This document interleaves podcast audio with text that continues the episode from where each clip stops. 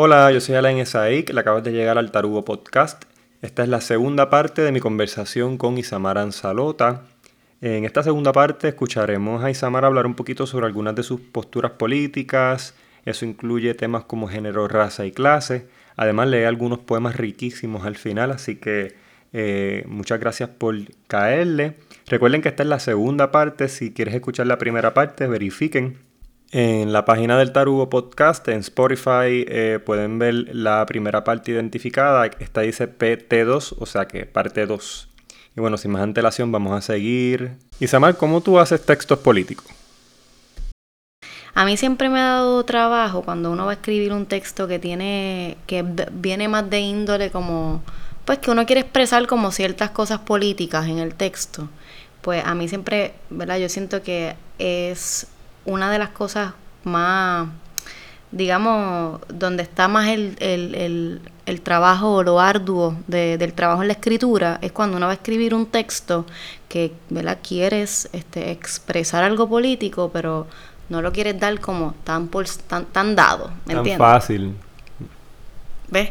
Y en ese poema yo estoy intentando lograr eso en los tres, en, ¿verdad? Porque es, es, un, son tres trincheras que cruzar. Y en esta específicamente es como la trinchera del mar, tú sabes. Entonces por eso al final habla de, del propio mar que nos circunda, porque volvemos a la cuestión del paisaje y la identidad, eh, muy... Eh, está como reafirmando que sea lo que sea que vaya a pasar con nosotros políticamente, necesitamos estar conscientes de lo que nos rodea, que es el mar. Así que, y eso hay que usarlo a nuestro favor. El mar es la casa también. Mm. Pensándolo desde ahí, ¿cómo entonces podemos formular nuestra estrategia? Si no conocemos el mar, ¿cómo vamos a defender también nuestra tierra? Que en estos momentos, por ejemplo, es un tema que está bastante este, a flor de piel para nosotras, las personas puertorriqueñas, ¿verdad? Eh, de momento el mar se puede volver la casa, la casa primaria, que es de donde vinimos al final. Sí, sí. Em,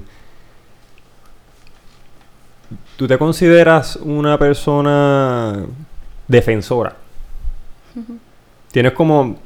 Ah, y de nuevo hago esta pregunta, yo creo que como que también adivinando un poco, anticipando un poco tu respuesta. Pero, o quizás me estoy engañando. Pero es que también como que veo eso. Mm. Eh, esa cuestión de, la defensa, mm. la trinchera. Mira, si, si defender es eh, no hacerme la loca de la injusticia, pues sí, soy una persona defensora. Mm. Este, sí, defender es apalabrar y nombrar las cosas que eh, hay que apalabrar en los momentos que hay que apalabrar y nombrarlas y no quedarse una callada, pues sí, soy una defensora. Este, porque no me hago la loca. No me gusta hacerme la loca cuando veo cosas que siento, para no entrar en los matices de bien o mal, siento que, que son injustas que son inhumanas, por ejemplo. Y la poesía te ha servido de vehículo también, entonces, como que para eso, en ese sentido. Hmm. Porque yo, yo te conozco desde el punto de vista de, la cuestión de que yo sé que tú te, hay una protesta, hay una manifestación y tú estás ahí metida. Mm. sí, sí. Tienes, muchas, tienes muchas luchas políticas. Sí, sí, sí. Eh, eso también ha sido un proceso para mí, ¿verdad? Hablando de la trinchera.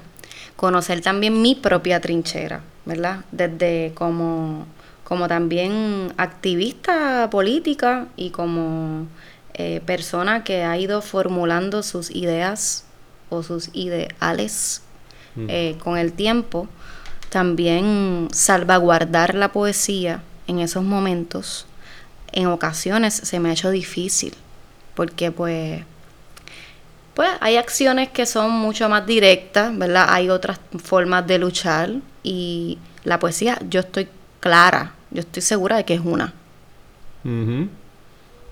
Ok. Mm, bueno, es que eh, si, si, ves la historia de Puerto Rico, a mí siempre me ha fascinado el hecho de, de, que la poesía en Puerto Rico está bien ligada también a las luchas políticas. Y los mm. poetas en el nacionalismo de Puerto Rico, que muchos poetas salieron de ahí del, nacionalismo, Julia de Bulgo, Hugo Margená, Francisco Matos Paoli, eh, no sé quién es más, ¿verdad? Este, Correger. Correger, claro. Em, sí, hay, hay una efervescencia poética dentro de las luchas por la independencia. Sí. Em, definitivo, no, no, tampoco lo, cuando hablo de eso, no quiero separar una cosa de la otra, este, pero sí, cuando hablo de salvaguardar es porque también he tenido que tener unos límites dentro de también estas formas y maneras directas de luchar, porque porque también he tenido que preservarme a mí, preservar este templo del cuerpo, de la cuerpa que muchas veces eh, en dentro de mi espíritu, ¿verdad? Eh, de hay una guerrillera por ahí quiere exponer el cuerpo para, ¿verdad? Este como como como un mecanismo también de defensa. Pero también he tenido que aceptar en que, que en ocasiones tengo que protegerme y cuidarme un poco más y no exponer tanto mi cuerpo porque estas otras cosas que yo hago, como la poesía por ejemplo, no las puedo hacer si no tengo eso. ¿Entiendes? Entonces para poder como... Eh, cuando digo salvaguardar es que, que es lo más difícil que se me ha hecho y es escoger entre también exponerme yo o también darle el valor al trabajo que estoy haciendo poético y también decir como, bueno, en ocasiones esto desde mi lugar, desde mi trinchera, es más importante salvaguardarlo. Que entonces es el trabajo literario, el trabajo de la escritura, que sin estar en mi intimidad y hacer mis procesos, ¿verdad?, de cultivar, de lectura, no pueden salir los textos, no puedo escribir. Entonces, para eso necesito tiempo y no puedo estar en la calle protestando todo el tiempo porque ¿cómo entonces me cultivo a mí misma? Pero ese es mi caso porque yo tengo un trabajo y una tarea que hacer con la poesía. Mm. Bueno, eh, incluso pienso que eh, desde tu poesía también has, representado pues esa, esa representación, no representación del cuerpo, pero ese, ha abierto el foro para hablar sobre el cuerpo y hablar del cuerpo también es otra trinchera hmm. y hay un proceso bien político. Vamos a hablar un poquito sobre sobre tu voz eh, con respecto al cuerpo femenino, mm. que está bien presente en tu poesía. Mm. Y eh, si bien en, los autores que he mencionado, por ejemplo, con excepción de Julia, ¿verdad? Eh, las voces que hablan del, de, la liberación, de la liberación de la tierra, la liberación del paisaje, de nuestro paisaje. También este está este otro tema que quizás lo asocio más con Julia, con otras autoras, como Ángela, que es la liberación del cuerpo. Mm. La liberación del cuerpo. Y, y, ahí podemos también empatar hablando del deseo, también, que, que, es uno de los temas que, que habíamos dicho que íbamos a hablar. Eh, ¿Cómo enmarco esta pregunta? ¿Cómo la formulo? Vamos a ver. Alain, piensa. Mira, que he estado pensando que tengo que entrevistar mejor porque en, las entrevistas pasadas me escucho y yo digo, de Alain, tú eres el máximo adulador. A ti te encanta adular a las personas, que está chévere. Pero le quiero sacar más provecho a las conversaciones y necesito hacer preguntas buenas, ¿sabes? Y ahora mismo pienso que tenemos un terreno bien bueno, como que lo que estamos explorando, hablar de la liberación, este, la liberación del cuerpo, cómo... Vamos a ver en Puerto Rico, hoy día, 2023, eh, ¿cómo nosotros estamos evolucionando, digamos, en cuanto a eso? Desde tu punto de vista, ¿verdad? ¿Cuál es la, cuál ¿Cuáles son los pasos que, que Puerto Rico está tomando los que tú piensas que debe tomar para lo que es la liberación del cuerpo y con todo lo que eso implica, ¿verdad? Porque eso implica este algo que nosotros habíamos mencionado, que habíamos hablado previamente también antes de la grabación, este lo que es este clase, género, raza y clase. Género, raza y clase. Exacto, que que creo que está bien ligado a esto, ¿no? ¿Verdad? Eh, ¿Cómo se ve esa liberación del cuerpo femenino? para ti? Sí, este. Mira, pues está, está buena la pregunta. Partiendo de, que yo hablo desde un lugar, desde un cuerpo fem, ¿verdad? Desde un cuerpo femenino, cuya identidad de género y sexual también eh, se identifica con la cuestión fem y con lo femenino. Este, fem como el agua. Fem como el agua. este, so que hablo desde ahí, ¿verdad? Como puertorriqueña también, este, mujer, fem. Em, yo creo que, el tema de, de, lo, de lo fem, de lo femenino, es un tema que ahora con todas estas nuevas nociones también que nos trae el tema del género, este se pone mucho ¿verdad? E, e, en controversia y en cuestión, en cuestionamiento. Sobre todo porque hay un trabajo que no se hizo, que tenía que ver con el trabajo de visibilizar eh, esta cuestión del protagonismo en la mujer, de la mujer en la historia. En este caso estoy hablando de la mujer, la mujer trabajadora, la mujer obrera, la mujer que engendra, la mujer soltera también, la mujer que no engendra. Eh, ese trabajo artístico, eh, cultural, eh, literario que hizo y que hace todavía hoy en día la mujer específicamente no se ha visibilizado del todo, ¿entiendes? Y yo también entiendo que hay unas, este, ¿cómo te digo? Hay unas necesidades, ¿verdad? De, de alguna forma u otra. Hay unas necesidades, de alguna forma u otra, de, pues, cuestionar el género, ¿verdad? Y visibilizar también eh, todas las personas disidentes que, que pues que no, no se identifican ni con lo masculino, ni con, lo binario, ni con lo femenino.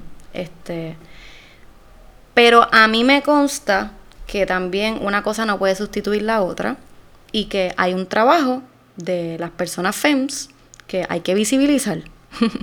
y hay un trabajo en la historia, hay un trabajo en el arte, hay un trabajo en la política que pues mira, si estas nuevas generaciones, ¿verdad? Pensando en, las generaciones más jóvenes de ahora, que de alguna forma u otra se propone, ¿verdad? Eh, no tener que, que, no es tan importante ya esto de lo masculino y lo femenino, ¿entiendes? Que hay otras nociones de género, que hay otras nociones de identidad que, que son también este, válidas.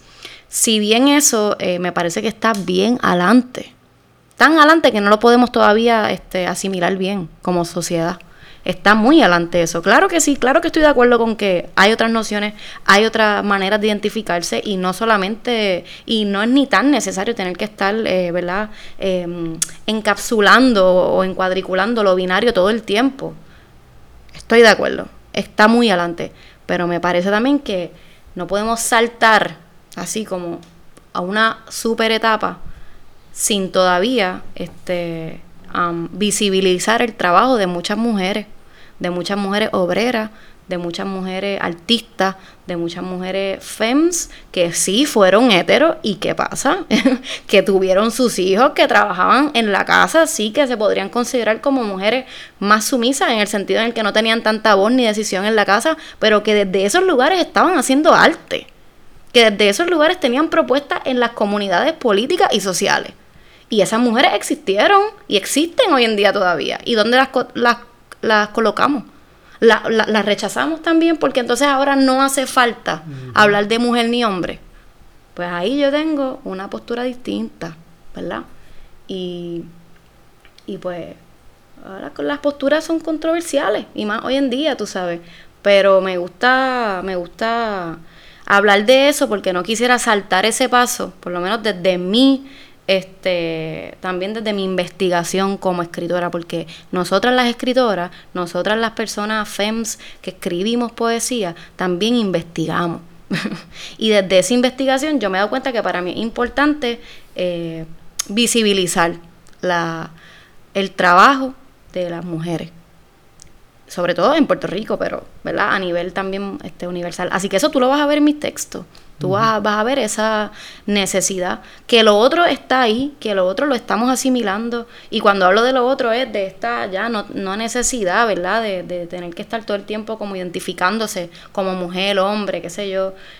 Y que es bien, que es bien interesante eh, y que hay otras identidades más allá de la fem, de la, de la femenina o la masculina, que hay que visibilizar, pues claro que sí.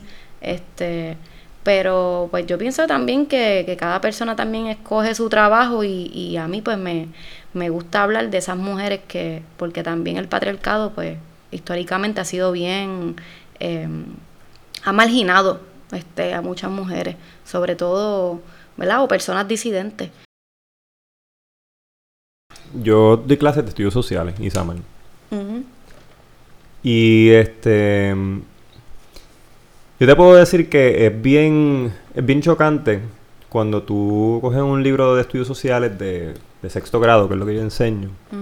Cuando te das cuenta que de repente que todas las referencias son, son hombres. Mm. ¿Verdad? Las referencias históricas. Yo desde un cuerpo más, como que yo no sé lo que es no verme representado en un libro por ejemplo. Psicológicamente eso para mí es como algo, un, otro, un desconocido.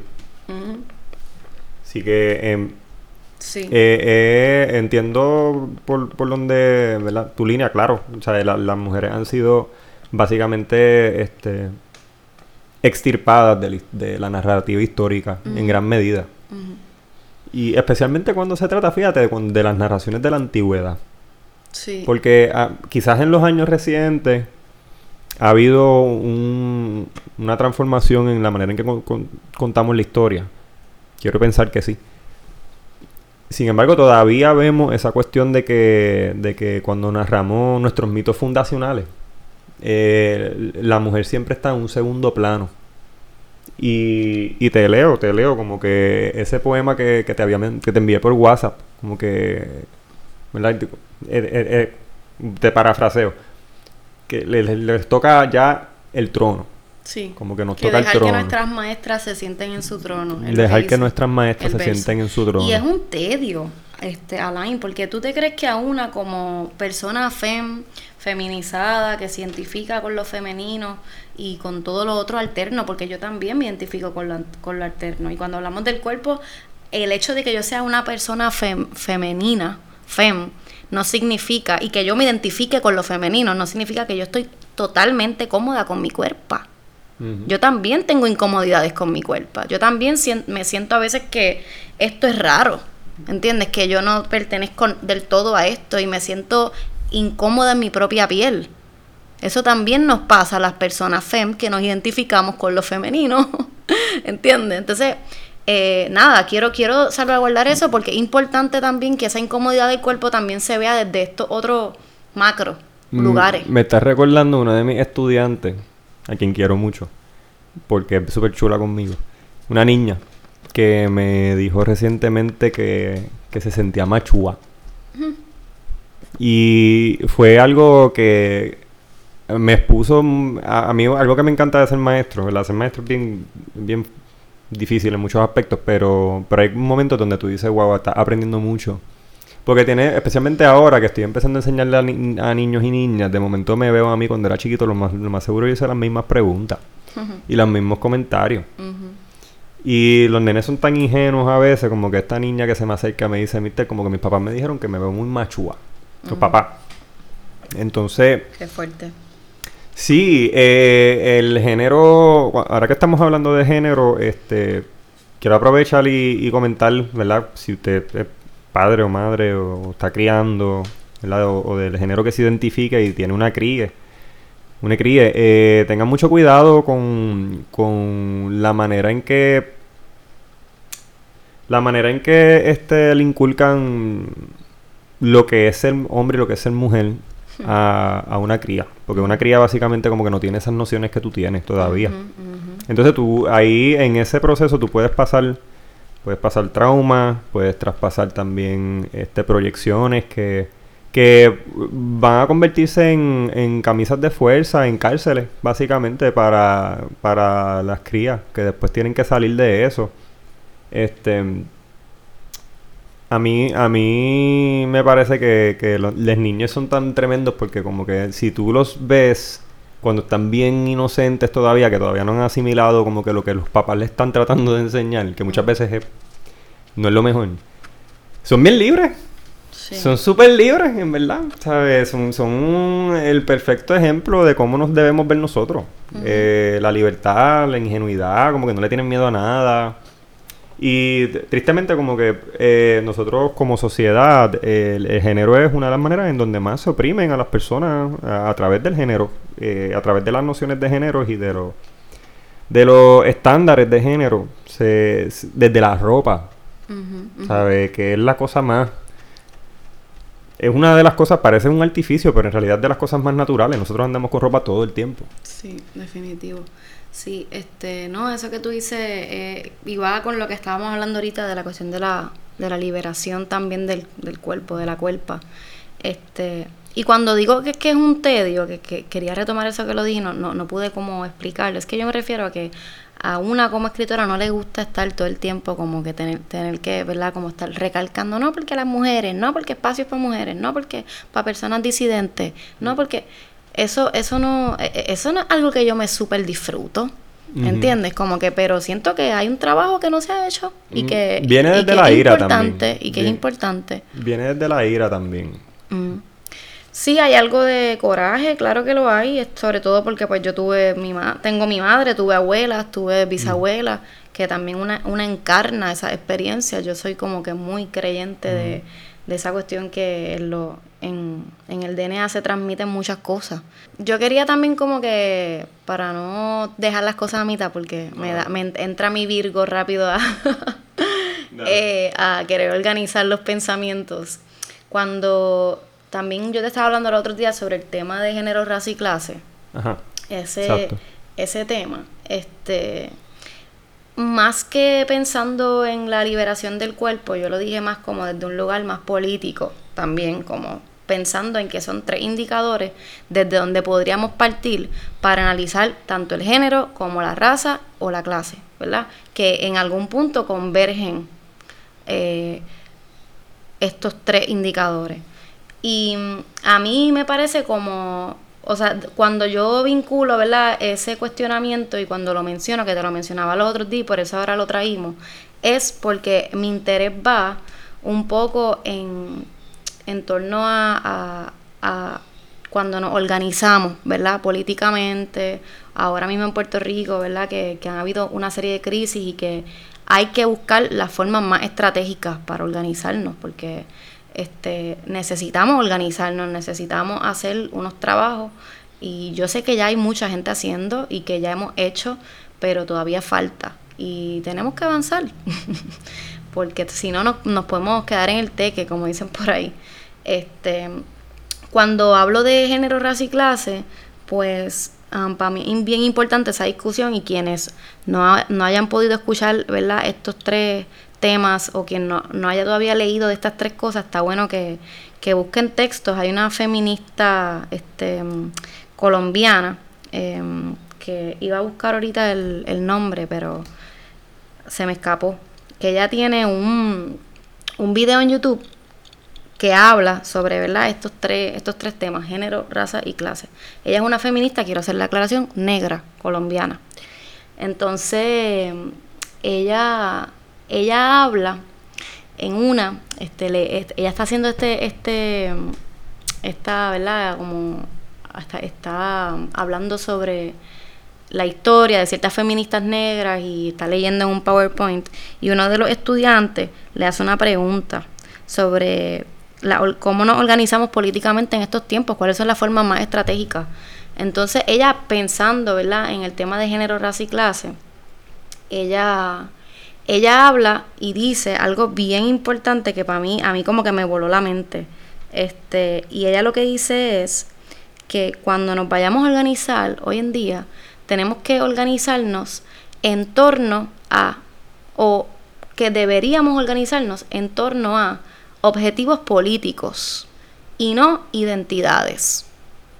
Y eso a mí me pareció bien interesante porque para mí fue como pensar en todas estas temáticas también de identidad de género que hoy en día también están creando unas separaciones y unas, eh, por lo que vemos desde, ahora, ¿verdad?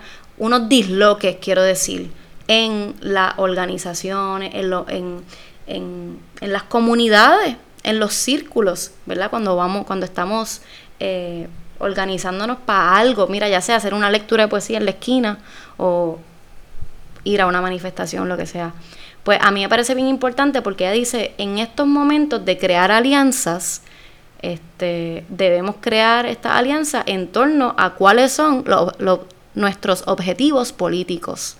Eh, entonces yo me cuestiono también, ¿verdad? Escuchándola, lo que ella dice, crear alianzas en torno a objetivos políticos y no identidades. O sea, más allá de mirar a esta persona y ver cómo se viste, cómo es, qué identidad sexual, qué identidad de género tiene, cuál es su color de piel y raza, más, más que verle lo de afuera, verle lo de adentro a la persona, que en este caso vendría siendo su, su idea, cuáles son tus ideas, cuáles son tus objetivos políticos. Y en torno a esos objetivos políticos de las personas es que nosotros vamos a comenzar a construir. ¿Cuáles son los objetivos políticos que nos unen?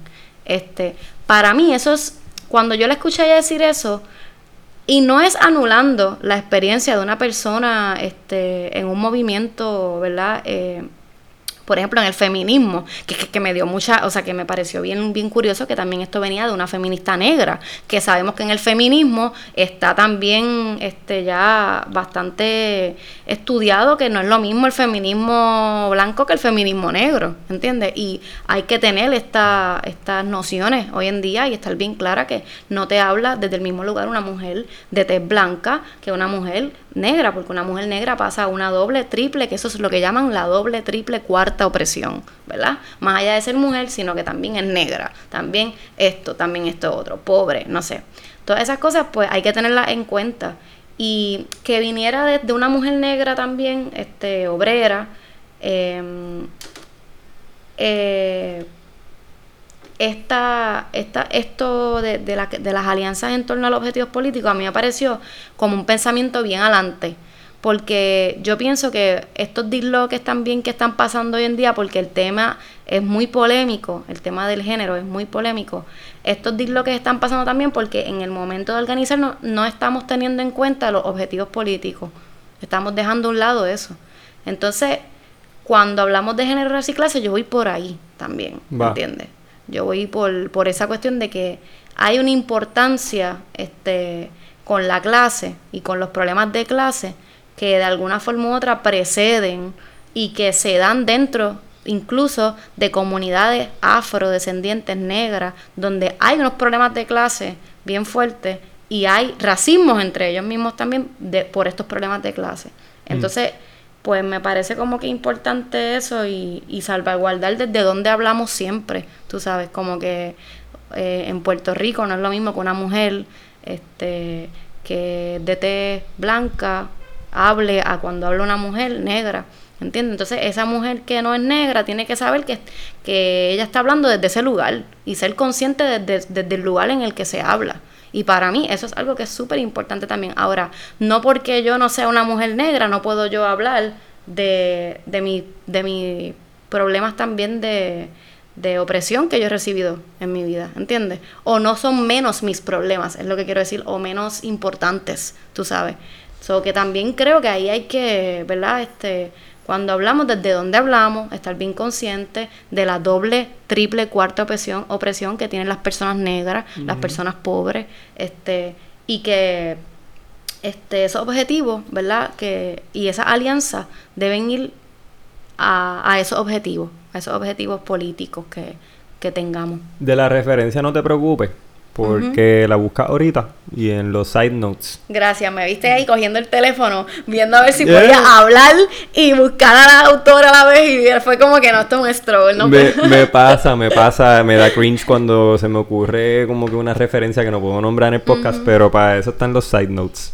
tranqui. Es que yo sé que ella se llama como que Marta, pero tiene un nombre bien bien largo, como que Marta de la no sé qué, tú sabes, como una cosa así larga y no me acuerdo, no me acuerdo ahora. Me encanta ese nombre, Marta. Pues nada, ahorita lo incluimos en los comentarios de la publicación. Mm, me encanta, súper. Pues eh, sí, esto, esto es lo que le llaman en inglés los identity politics. Yo estoy de acuerdo contigo en muchas cosas. Hay, hay, fíjate, cuando hablamos de la identidad y como tú lo describes, que pues primero tenemos que pensar en clase. Sí, estoy de acuerdo contigo hasta cierto punto, porque creo que cuando, cuando se trata de el pensamiento político, sí te tienes que preguntar antes tu identidad en términos de cómo tú, cómo tú, ¿verdad? ¿Cuál es tu, cuál es tu lugar en la ecología política puertorriqueña, por decirlo así? Y yo creo que la razón por la cual la gente recalca tanto esto de la identidad a la hora de expresar un pensamiento político es porque hay mucha, hay mucho de esto de también de, de expresarse de una manera donde tú estás hablando por otro. Hay, hay, hay, hay algunas expresiones políticas que hacen las personas que quizás al perder de vista cuál es su identidad, terminan hablando por otras comunidades. Sí, por eso yo mencionaba lo de saber desde dónde uno habla. Exacto. Tenerlo bien consciente. Yo creo Precisamente que por, eso. por eso que estás diciendo. Este, pero como te digo, mira, yo soy bien franca y hay cosas que no todo lo que uno dice a la gente le va a gustar, ¿entiendes? Y yo no quiero gustarle necesariamente a la gente, no es lo que yo busco. Em, yo soy una mujer puertorriqueña primero que cualquier cosa. Y yo he escuchado a mujeres negras, escritoras en Puerto Rico decir que no son puertorriqueñas, que son afro, que son caribeñas, que prefieren decir eso antes de decir que son puertorriqueñas. ¿Y que pues, Yo quiero decir que yo soy puertorriqueña. Y, después de decir puertorriqueña, este, yo tengo un montón de... Yo no soy visiblemente negra, definitivamente, pero tengo descendientes de mi familia que son todos negros y gente que viene de, del fango, literalmente. Entonces, para mí es importante cuando hablas, cuando tú dices la cuestión de la identidad, para mí es importante la identidad en sí. Más allá de con, con qué me identifico, ¿entiendes? Tener presente la identidad. Porque aunque a veces no querramos, la identidad es algo que va o que comienza a suceder desde el momento en el que nosotros nos levantamos de nuestra cama día a día. Ahorita tú hablaste de la ropa. La ropa es una forma de identificarnos, ¿entiendes? Entonces, pues no, no me gusta eso de querer como huirle a las cosas por, por poner eh, otras como, como más importantes, porque estamos todo el tiempo identificándonos, nos guste o no, que queramos decir, ah, la identidad no es importante, no es importante decir que somos puertorriqueñas y puertorriqueños, hay cosas más importantes. Mira, en, una, en un contexto, eh, sobre todo insular, en el que vivimos, es súper importante para mí decir, sobre todo desde la cuestión cultural, que somos puertorriqueñas y puertorriqueños. Estamos hablando de un tema bien serio y, quiero como que hacer un, comentario un poquito ligero. ¿Qué tú crees de las personas que se identifican como que, ah, yo soy ponceño primero y después soy puertorriqueño? no, para mí, para mí los ponceños ya tienen un problema ahí. hay un trauma ahí que viene en la psique desde hace muchas generaciones. Algo pasó, tú debes saber más que yo de eso porque tú eres de allá, muchacho. Este... Yo soy villalbeño, pero sí. Eh, lo que pasa es que pues estudié en Ponce y Estudiaste en Ponce y tienes algo de ponceño también. Sí, yo, yo era, yo, yo toda la vida siempre he dicho que soy ponceño, pero tardíamente me di cuenta que yo soy villalbeño. Lo que pasa es que Ponce se queda con todo. Ponce se queda con todo. Tú, tú escuchas a la, mitad de la gente que dice que es de Ponce, en realidad es de Juanadías, de Cuamo. Es que yo nunca he entendido el guille, de verdad. O sea, hay como una supremacía ahí que, que, que, igual pasa, tú sabes, con otros pueblos que también, pues San Juan, pero Ponce específicamente, tiene como que un guille de superioridad que es como que nunca he entendido en realidad por qué viene, porque al igual que, que otros pueblos, Ponce es hermoso, claro que sí. Ponce es un, de, de, hecho el casco de Ponce es uno de los pueblos más hermosos. Este, pero, pero, mano, ¿por qué, porque hay tanto guille? Porque, ¿De dónde viene eso? Mira, mira, mira, mira. te, te, voy a contar mi perspectiva, que no es absoluta. Como que todo el mundo tiene su, me imagino que su opinión al respecto.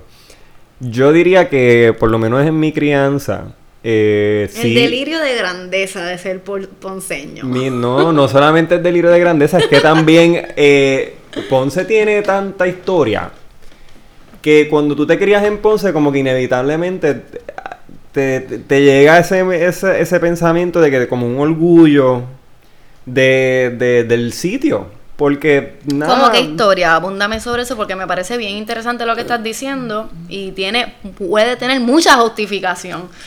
Mira, eh, a mí me están diciendo desde los cuatro años, este, la plena que yo conozco no es de la China ni del Japón. ¿La, qué? La, plena que yo conozco no es, de la China ni del Japón. Porque la plena viene de Ponce, viene del barrio de San Antón. ¿Sabes? Ya, ya ahí empezamos, empezamos como que ah, la plena empezó aquí.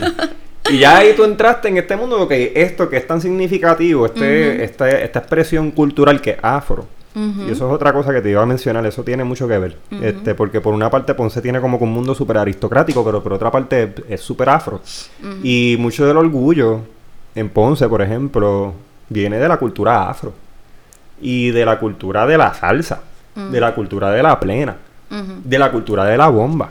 En Ponce está la escuela de bomba Isabel Albizu, que eso es un, para mí es como una joya, ¿verdad? Y me siento súper orgulloso, aunque yo no soy de Ponce, soy de Villalba, pero como me paso en Ponce, qué sé yo, pues, y ¿verdad? me, me da orgullo, me da orgullo este como que esa esa expresión cultural, el, la noción de que origina en Ponce, que probablemente no es cierto, porque yo no creo en estas cosas de que las cosas originan en un sitio solamente, eso es embuste. Eso también es cuestionable. Claro, claro. Pero entonces, pues, eh, digamos que Ponce es como que este sitio donde sí hay muchas expresiones culturales que, que, que parece que eh, tuvieron mucha efervescencia, por usar esa palabra de nuevo, ahí. Sí, a lo mejor habrá algún plenero que esté escuchando, que vaya a escuchar esto y que cuestione también lo de... Eh, claro, claro. los ponceños tienen esta... Yo, yo, he escuchado mucho esta como que conversación de que, ah, no, la plena es de Ponce, la bomba no. Y hay ponceños que quieren decir que la plena, que la bomba es de, Ponce también. Porque ahí es donde, ahí donde se va como lo que tú dices, el delirio. El delirio. De momento como que no, es solamente la plena, no, la bomba también es de Ponce. y, y si los dejas, te dicen que se inventaron hasta las piña coladas se lo inventaron en Ponce, en Buste. Eh, mm, hay otras cosas, qué sé yo, también, yo te había mencionado, yo me crié al lado de Tenería. Entonces Tenería es la, eh, la cuna de Pedro Albizu Campo. Le pasaba por al lado todos los días. De momento sí te, te creces pensando como que, bueno, yo me crié en un lugar especial. ese, ese pensamiento como que llega. Después se convierte en otras cosas, como que Ponce Ponce lo demás es parking, ya eso está el garete, ¿verdad? Porque eso no, no, no, está bien. Pero, pero a mí me parece bien desde el punto de vista de que lo que quizás puede ser soberbia, por otra parte también es como orgullo nacional. Es como que bien desde, desde el municipio. En Ponce, Ponce es un municipio que también este, yo creo que ha sido bien significativo en diferentes luchas nacionalistas incluso como mm. que en, verdad desde la masacre de Ponce los movimientos nacionalistas en Ponce eh, es, un, es un lugar que definitivamente es como que siempre una referencia que yo creo que a la gente a la gente de Ponce como que le, le, le, enorgullece eso como que esa, esa, dimensión histórica pero por otra parte, eh, hay mucha historia que yo pienso que en el sur nos ha contado. Mm. Yo sé muy poco de Villalba, por ejemplo. Eh, Villalba es un pueblo misterioso para mí. Eh, es como el misterio de... Es uno de estos pueblos que tú, para leerlo, eh, tienes el paisaje. Como que no hay mucha referencia, no hay como que lo que me pasaba con Ponce, que yo cogí un libro de historia y con, mira, en Ponce pasó esto en tal sitio. No, en Villalba es como que, pues, en Villalba hay café creciendo. Ya. Y, y, eso es, es algo bien, yo, hablando de, del sentido de identidad, eh, yo creo que en, parte las personas se identifican con Ponce también porque cuando, cuando miran su municipio no saben con qué identificarse. No, y puede ser también que en Ponce específicamente, porque también, ¿verdad? Por si escuchan personas de otros países este podcast, este, que yo tengo en mi, en mi Instagram un par de de gente de, Buenos Aires, capaz alguien escucha esto. Ah. Ponce es uno de los pueblos más, más grandes de la isla, ¿no? Sí. En, en, términos geográficos, como está por ahí con Arecibo, con Utuado, ¿verdad? Ponce también está... Ponce también tiene este de los enterramientos más antiguos, o sea, de, de los restos de osamentas más antiguos que hay en todo Puerto Rico, Ponce uno. Ponce tiene uno. El otro es que salió en, salió un artículo reciente. El más antiguo es Cabo Rojo. En Cabo Rojo, el enterramiento Ortiz, que tiene unos 1800. El enterramiento más antiguo lo dataron, les, le tomaron este fecha, lo, lo que se llama datación directa. O sea, con el hueso hicieron la datación. Salió en 1800 antes de Cristo. Mm. Entonces el de Ponce creo que dató de 1600. O sea, que están por ahí. Están por ahí. Y lo que iba a decir también es que siento que hay mucha como que tradición oral y memoria como oral colectiva, que, que, se, que en Ponce se quizás se, se dio más que en otros pueblos, ¿verdad? Eso de como transmitir entre familiares y generaciones la historia de forma oral. Estaba hablando con una compañera, se llama Kairis, ella da clases de bomba también en la escuela. Y hablando otra vez de la... No puedo creer que estamos hablando de la plena, lo menos que me esperé que íbamos a hablar de la plena, pero me encanta. La plena es un género, y estoy citando a Kairis Yales, Kairis te quiero. Eh, la plena es un género que este, se popularizó bien rápido por la movilidad y por lo fácil que se difundía. A diferencia de la bomba, mm. que, ¿verdad? Por, los instrumentos son más grandes. la bomba, los instrumentos, o sea, hay que moverlos y cargarlos, está. Está, cabrón. Y la plena, por otra parte, al ser tan los, panderos, ¿verdad? Que son súper livianos, pues tú puedes andar con ellos por ahí y se hizo, se hizo más, se hizo más común como que esa expresión que tú dices de, de compartir de expresiones orales, se hizo más rápido, como que se empezó a compartir más. Sí. Este, sí, este, interesante. También pienso en la conexión que hay con las plenas y los grabados. Los grabados de las plenas. De tu fiño, por ejemplo. sí. Entonces, como... Que muchas son de Ponce también, sí. Exacto, como que veo ahí una, una cuestión de lo popular, ¿verdad? Un rasgo de lo popular. Este, pero qué bien, me, me, contestaste entonces la pregunta de Ponce bastante. Sí, me miraste las tablas aquí un poquito, me miraste las tablas. Mira, este antes de seguir para el próximo tema, quería como que decir también en el podcast, hablé de la poesía de Isamar como esta poesía que puede ser hermética o que puede ser a veces como, este, ¿verdad? Experimentar en el lenguaje, pero eh, releyéndola aquí en una de las pausas que nos tomamos, también como que cae en cuenta de que, o sea, en verdad, mm, tú eres bastante coloquial también, y tienes muchas expresiones coloquiales y tienes muchas expresiones que, que también que tienes esa posición, no todo es como que la, la Isamar maga misteriosa, que se crea como que estas invenciones del lenguaje de la nada, sino que también a veces tú estás bien como estás bien boricua, por decirlo así, como que diciendo cosas que dirían todos nosotros boricuas, nuestras, nuestras estas puertorriqueñas cosas. ¿Verdad? Em, Eso está en el fondo, ¿no? Está ahí. Eh, ¿Te parece si el otro tema, el último tema que quería hablar contigo y que me, como que me apasiona mucho y he tratado de como que manejarlo en diferentes momentos de mi vida y como que siempre es difícil hablar del deseo, ¿verdad? Como que hablar un poquito del deseo, eh, me parece que contigo puede ser un poquito más llevadero, más, más fácil. Este, eh, yo quisiera que hagamos un comentario y que hablemos un poco de, lo que te mencioné ahorita sobre tu relación con el deseo en términos de el toma y dame. Eh, porque en tu poesía, especialmente en la poesía amorosa, veo esa, lo que te mencioné que era como una oscilación. Si quieres hablar de eso.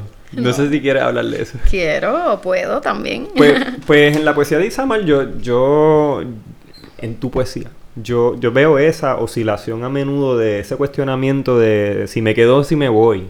Mm. Eh, Cuando hablamos de experiencia eh, más como del enyuntamiento de la dupla, de la pareja, ¿tú te refieres? Sí, del enyuntamiento de la dupla y particularmente cuando, por lo menos lo que percibo en tu poesía, cuando tu amante es mask, como que con la relación del mask, porque creo que ahí ¿verdad? Y me corrige, ¿verdad? Pero esta es mi interpretación. Eh, tienes a veces como una, una... No es una ambivalencia, es, es como una doble corriente donde tú sientes deseo, pero a la misma vez eh, ahí, ahí todo lo que connota ese cuerpo masculino para ti desde el cuerpo femenino, como que también se crean unos conflictos. Mm. bien, bien sorprendente que tú como que desde de, tu poesía se nota que hay como una relación de deseo, pero hay otra cosa que no, no la sé palabrar. O sea, además de desear el cuerpo contrario, que a veces te dirige a él este, directamente. Creo que tienes un poema que empiezas así, como que le, te hablo, le hablo al contrario. Mm. Este, pues de momento como que pienso que tienes esa relación donde deseas un cuerpo, pero también ese cuerpo significa para ti como que algo que, te, que tú repeles. Sí. Y es como a la misma vez. Sí. Sí, eso ha sido un, un dilema que yo he tenido toda mi vida.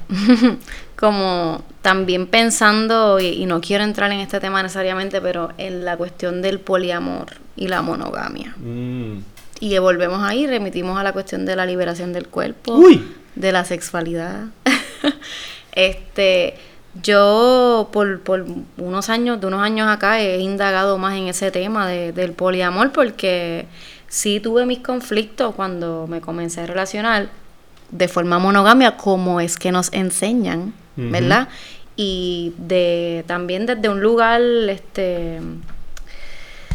Eh, hay un, hay un eh, Eric Fromm tiene un libro que se llama El arte de amar, que a mí me gusta mucho. Ese libro yo he ido, yo voy todo el tiempo, ¿verdad? Como de vez en cuando lo retomo. Porque él habla como de estas formas de, del amor, ¿verdad? Este, sociales, desde un lugar también más desde lo, mercantil, desde el cuerpo como mercantilizado y la, por ende la pareja también mercantilizada como. Em, y yo creo que no es cosa rara que aprendamos también a, a, amar, a relacionarnos de esta forma por como nos enseñan, como estamos, ¿verdad? Diseñada nuestra, muchas veces nuestros entornos familiares, la sociedad, etcétera. Y pues como otra persona más, yo aprendí a, relacionarme de forma monogámica, con un montón de patrones y, y, cosas que al final me he dado cuenta, ¿verdad? O, en el trayecto me he dado cuenta que no son las maneras ni más saludables para relacionarse, ni más nutritivas. Pero también es importante decir que yo hablo desde un lugar también como con mi interés en el arte. Mm. ¿Entiendes? Yo me recuerdo que una vez un, un maestro me dijo, pero Tú eres de esas mujeres que nacieron para amar. Porque hay mujeres que nacen solo para amar. Tú naciste para amar y samar. y la respuesta fue. yo como que bueno, sí. Si esto es lo que es el amor, que es lo que yo había aprendido hasta ese momento, que es esto que te hablo, ¿verdad? Lo monogámico, estas formas como bien eh, cerradas de relacionarse, pues no pues entonces, ¿qué es el amor? Ah, pues entonces eso yo lo eso que tú ves en la escritura, yo le he podido ir como dilucidando a través de mi de mi de mi, de mi aprendizaje en la vida. de qué forma dándole otras aprendiendo otras maneras y otras formas, valga la redundancia, de, de amar y del amor y de relacionarme. Y una de estas no necesariamente es la monogamia, por ejemplo, o la relación de dupla tradicional, por ejemplo. Entonces, eh, eso lo he podido ir resolviendo tratando de entender, y esto me lo han enseñado también otras personas, otros seres humanos con los que me he relacionado mm. de manera de dupla, digamos, como que mm. antiguas relaciones. este que antigua. no para tanto. que yo he podido decir como que mira, este hay personas que han venido con, unas propuestas bien nítidas de estar conmigo.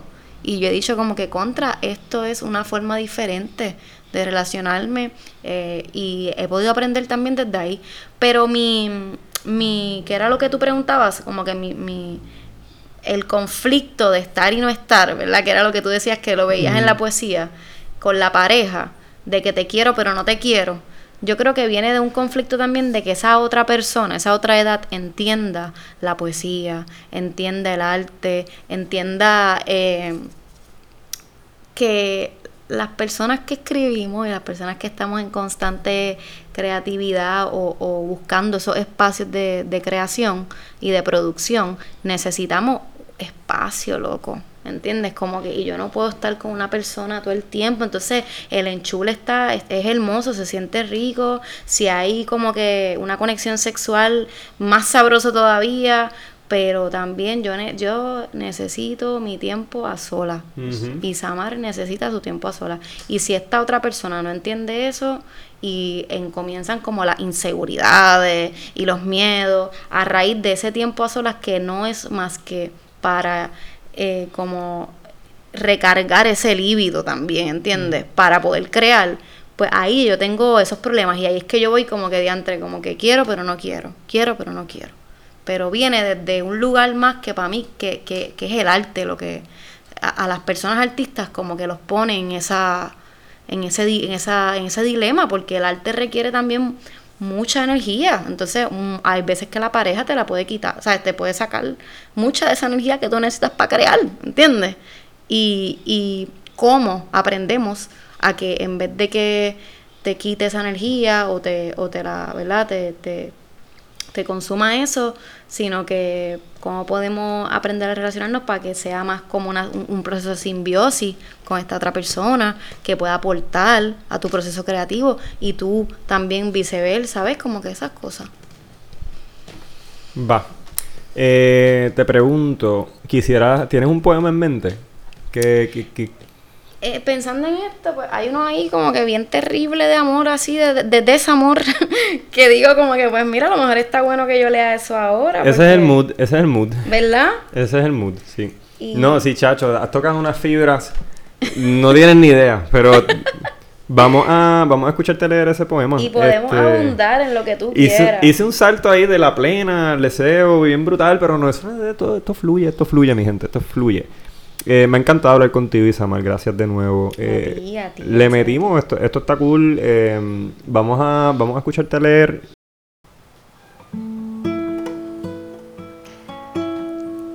Duele el ayer de la locura. Como un viento sentir tu silueta, la forma del amor constante en que habitabas. Y es que sé Piqué el hacha del amarre, hinqué ahorcada la puesta, fue o tuve la raya en lo definitorio, sin ganar. Sabía que el amor se perdería por estar. Lancé la última caída. Y todos los mares se me alzaron Vimos el mando por un ojo, vimos nuestro atardecer cesando.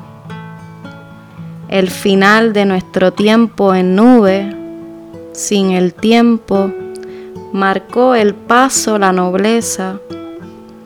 Ya no estoy hecha, perdí por todos, por escuchar la vida, por conectar por astuta o absoluta o idiota el que con su ruido, por mañana que está quieta, por seguro mi rabieta, por el celo de mi voz, por el tan certero calendario, por creer que me las sabía, porque quería, por hembra, por la hoja de tu beso, por el perdido para siempre, por la débil estrechura del intento de estar viva.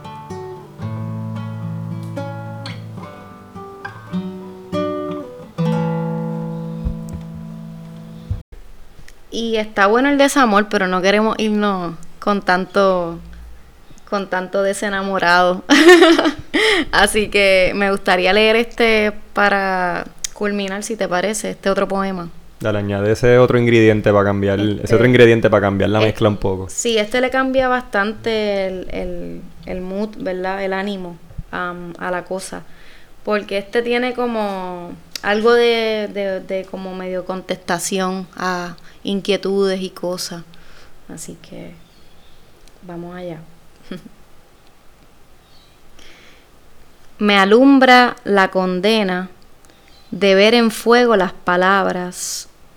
Cuando habla el paso, misterio que me enciende. Con toda y la crisálida salen maravillas de esta chola. Un túnel en mejor versión. A veces mi esqueleto se traba y marina su ternura, pica el resto de las cosas sin pegar la consecuencia. Yo sé por dónde todas parten, negación y negación me positivizan. Es por eso que vuelvo y creo en la amistad, el amor, el agua y todo lo que me embellaca. Como tú en la barra, si no lees, ¿cómo sabes? Cuando repites no es lo mismo. Yo lo sé porque repetía, y volverme un fruto más no quise. Adivina quién soy, o qué me risa como a Julia. Ah, es que no. Como soy lacia, ahora no puedo querer ser nada, Y tú sabes que la envoltura, qué remedio pasará este tiempo de dolidos. Creceremos otra vez para hacer composta en el camino donde desembucha todo. ¿Tiene título ese poema? No. Está bien loco, ¿verdad? Pero ¿verdad que es como un diálogo? Como, Es como una contestación porque tiene preguntas. Hay una pregunta que dice, dime a quién soy. O qué me rizo como a Julia. Que esto va con mm, una de las posiciones. Ah, es que no, no me puedo rizar porque soy lacia. Y ahora no puedo querer ser nada. Porque... Ya soy. Claro, y porque a, a, a Julia le riza el viento porque tiene el pelo rizo. Entonces yo no puedo decir que me rizo como a Julia porque mi pelo es lacio. ¿Entiendes? Por ahí va la, como la crítica. De que hoy en día también no podemos hablar como de las cosas que no somos. Wow, mm. eh, para cerrar este podcast con esa pregunta está difícil. Pero a la misma vez está bien. Porque es una pregunta bien grande. ¿Esto se estaba grabando? Sí, se está grabando, claro que se está grabando, sí, sí. No podemos hablar de las cosas que no somos. Eso, eso eh, by the way, esa es la cita que va, que va para la promo del, del de, esta publicación definitivamente. No, no, podemos hablar de las cosas que no somos. Yo creo que hay una verdad dentro, detrás de eso también. Y lo digo como cuestión. No afirmando nada. Porque las cosas no son absolutas. Y mm, a mí me encanta porque creo que como que vamos a, vamos a cerrarla con una pregunta abierta. Y, creo que mm, esta plataforma mm, me encanta la idea también de que pueda provocar a las personas que escuchan más que una resolución también un cuestionamiento. Está muy está súper bien. Yo no tengo una respuesta para eso ahora mismo. Mm. Yo sí pero no la voy a decir. Ok. Porque también quiero que la gente genere sus propias respuestas y no hay que decirlo todo. Ya. Algo que me, llamó la atención de ese poema fue como también la resolución. Este, se siente como que el, cambio de lo que leíste anteriormente, de momento aquí te siento más afirmativa también. Aunque hay cuestionamientos, también hay afirmaciones. Mm. Se siente esa afirmación. Me sorprende también este eh, la cuestión de que te reafirmas en lo que te embellaca. Eso también me sorprende, te digo por qué. Eh, no sé si a ti te ha pasado que por una experiencia de desamor, tu líbido de momento, como que tu deseo se descabrona, por decirlo así. Obvio. Ya. Obvio. Sí, que de momento como que eh, en, un post eh, desamor, una post ruptura, de momento que tú puedas afirmar tu deseo. Para mí es bien sorprendente. ¿sabes? Eh, no, no, no es un proceso fácil. Mm. Mm, incluso yo creo que eh, para, para algunas personas se tardan mucho tiempo en poder desear después de esa castración, porque cuando tú tienes una relación de amor donde tú estás, como yo digo, invested, mm. que en, español sería como pues, un sentido de compromiso y de apego. Eh, ese proceso de castración también yo creo que después lo que subsigue en algunas personas, no siempre, ¿verdad? Pero en algunas personas puede ser como eh, un, un tranque como que de momento se te, te trancas, como que tu, deseo se puede trancar. De momento, como que incluso puede ser el sinónimo de dolor. Hmm. Yo te había mencionado eh, también que, que, estoy explorando ahora mismo esta cuestión y se me hace difícil, Isamar. Esta cuestión de vivir con mi deseo. Hmm. De no, no dejarme tampoco no dejarme llevar por mi deseo tan tan de, manera inmediata y más, bien como que sentir mi deseo y dialogar con ese deseo. Mm, no es fácil, como que yo soy bien propenso como que a la satisfacción. Pero te digo que este en parte te, te traigo esto como tema porque creo que como proceso después de la ruptura es bien positivo también ver, ver desde afuera, como que a dónde te, a dónde te invita tu deseo. Y de ahí surge mucho, mucho, mucho conocimiento, mucho autoconocimiento también. Eh, a mí me ha pasado mucho también, ¿verdad? Este, en esos momentos y procesos de ruptura o de salir de un lugar, ¿verdad? Más de... El lenguaje es importante, cuando decimos ruptura es bien fuerte, ¿verdad? Como... Mm. Pero en esos procesos de salir de quizás relaciones donde estábamos, a mí me ha ayudado mucho a hacer cosas extremas.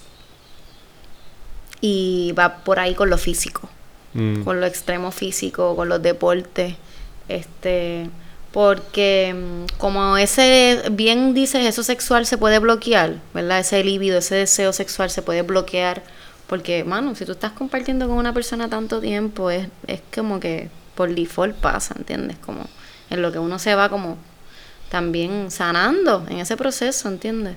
Este, em, también gastar ese líbido o, En otras cosas, que algo que tú me habías mencionado, que lo sexual no es solamente como que coitar, ni penetración, ni, siquiera del cuerpo, tú puedes tener sexo una vida sexual como que con otras cosas que están ligadas al, al libido.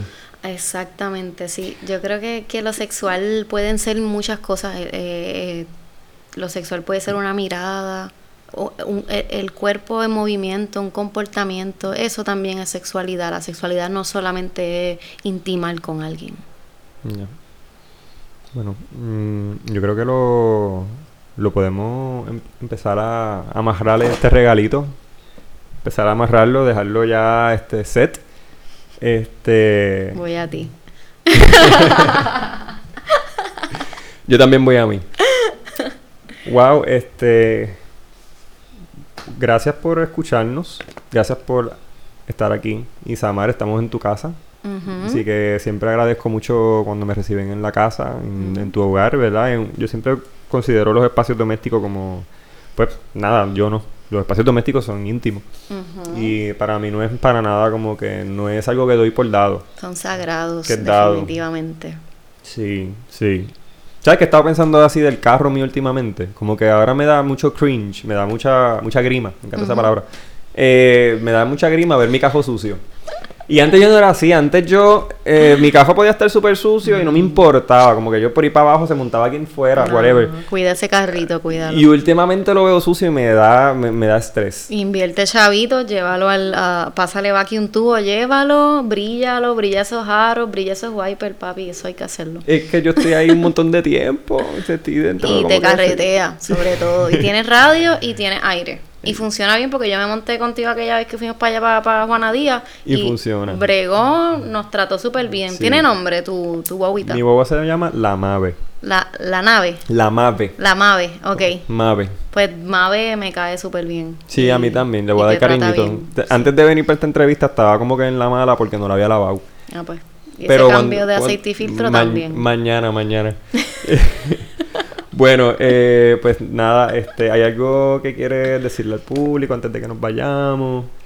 Modo de despedida. Eh, la verdad que gracias quien llegó hasta aquí también, porque a mí, no sé si esto es algo que debía haber dicho al principio y no al final, pero a mí me parece que estos podcasts, cuando también hay poesía envuelta, está bueno cuando uno está, qué sé yo, fregando, mientras uno está cocinando, escuchar esto, estas conversaciones, porque mm. inspira y como que también te, te relaja escuchar poesía. Así que totalmente. A quien llegó hasta aquí que gracias por eso, por escuchar y gracias a ti también por venir con todas estas herramientas y todas estas cosas a mi casa y también hacer de este espacio uno este creativo porque ahora yo voy a querer hacer, hacer cosas aquí, seguir haciendo cositas. Sí, estén pendientes que, que, que vienen, vienen cosas buenas por ahí. Vienen, vienen, vienen que sí. Pues gracias por escuchar el Tarugo Podcast, mi gente. Esto ha sido una tarde súper linda. Eh, estén pendientes a las próximas semanas que vamos a ¿verdad? continuar trayéndoles poesía puertorriqueña, poesía boricua, arte boricua, entrevistas de la gente que le está metiendo, de, de los, magos y las magas y les magues de Puerto Rico. Y me gusta eso de los magos. Sí, sí, sí, este, mucha magia, eso es lo que estamos buscando aquí en, en estas conversaciones. Y bueno, que pases una linda noche, mañana, tarde, a la hora que nos estés escuchando.